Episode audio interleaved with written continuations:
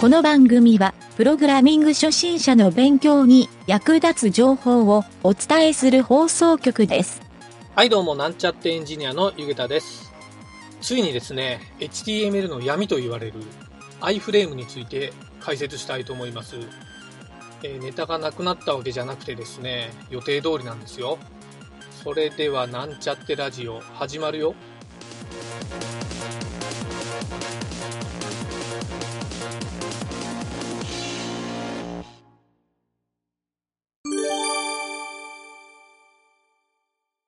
はい、それではプログラミングレッスンの HTML 編に行きたいと思います。え今回は iFrame タグというのを説明したいと思います。はい、これはインラインフレームタグの略で iFrame ということなんですけど、えー以前にですね、スパンタグというので説明したインラインっていうのとですね、基本的にはこのインラインっていう言葉が HTML のですね、業界が好きなのか知らないんですけど、えー中にですね、文字とか文章とかタグとかをはめ込むのをインラインっていうふうに言うらしいですね。はい。このインラインは古い使い方はですね、フレームっていう実はタグがあったんですけど、もう今はですね、使えないブラウザーの方が多くなってですね、iFrame のみがフレームタグ系で残った唯一のタグになるんですけど、この iFrame タグの中にはですね、他のサイトとか他の URL の HTML をですね、そのまま表示をさせることができるというタグで、もともとは HTML の中に埋め込むことができなかったフレームタグっていうのをページ内で便利に要素として使えるようにしたものですね。はい。その先ほど言った古いフレームタグっていうのは実は HTML をページ内というよりはそのブラウザーの表示している部分で分割して表示をするっていう機能だったんですけどそれに対してこの iFrame というのは HTML のファイルの中で別のページを表示するという機能になります。はい。こっちだけが残った感じですね。はい。今日はこれを説明します。はい。それでは属性について説明します。はい。共通の属性で ID とかクラスっていうのは使えるんですが、えーこの iFrame の、えー専用属性というのを説明します。全部で4つあって、え1つ目がタイトル属性。これはですね、iFrame で表示するタイトルが設定できます。はい。2つ目はですね、With って言われる width 幅ですね。はい。幅のサイズが設定できます。3つ目が height 高さですね。height はい。高さのサイズが指定できます。それで4つ目はですね、肝心な SRC 属性。これはですね、表示をしたいページの URL をここに記述します。はい。同じサイトであれば相対パスを書いても表示がされます。はい。こうしたですね、属性を持っているので、そんなに難しくはないので、簡単に表示をさせることはできるとは思います。はい。えーただですね、この iFrame 属性、結構闇と言われている部分がここから重要になってくるんですが、注意点というのがいくつかあってですね、えーまず一つがですね、クロスドメイン、マルチドメインという人もいるんですが、えークロスドメインということで、同じドメイン内でこの iFrame を使う、要するに SRC 属性に同じドメインのサイトを表示する場合は、そんなに問題はないんですけど、別のドメインの表示をですね、この iFrame でやった場合、実はですね、JavaScript でその iFrame の中にはですね、アクセスすることができなくなるんですね。はい。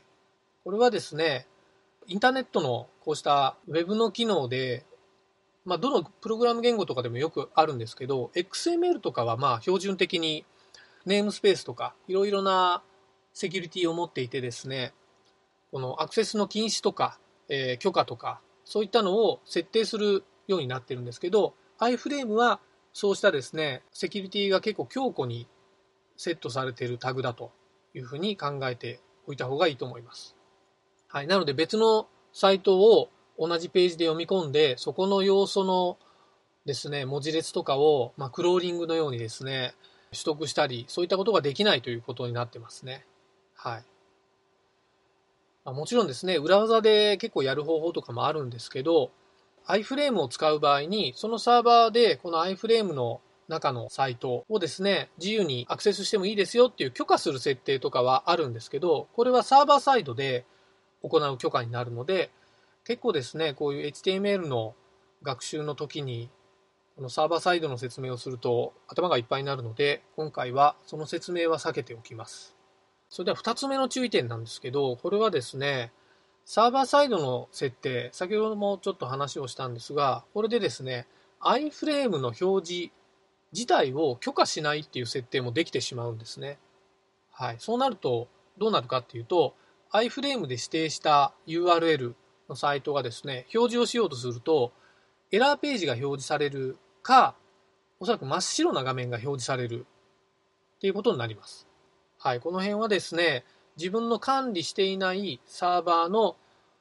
URL をですね、表示しようとすると、よくこういうトラブルになることがあるので、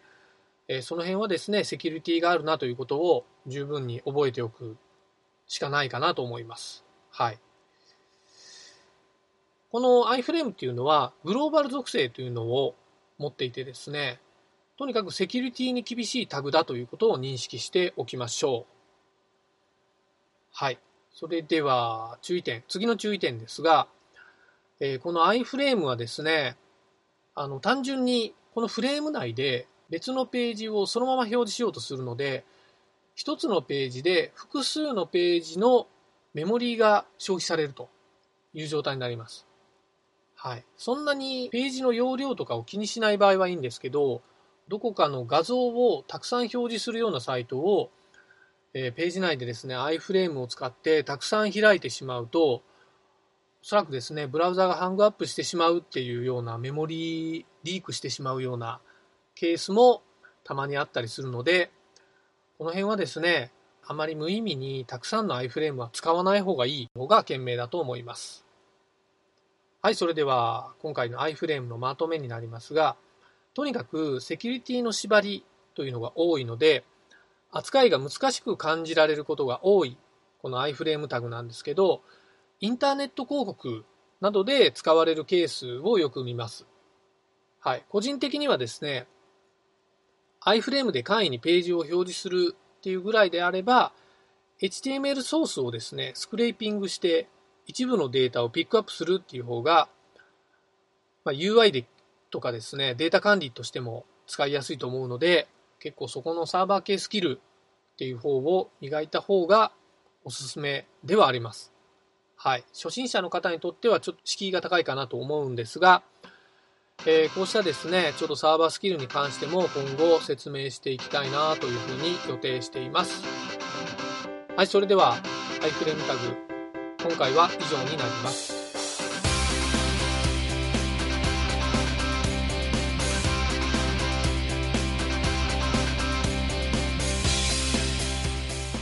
番組ホームページは http コロンスラッシュスラッシュ mynt.work スラッシュラジオスラッシュ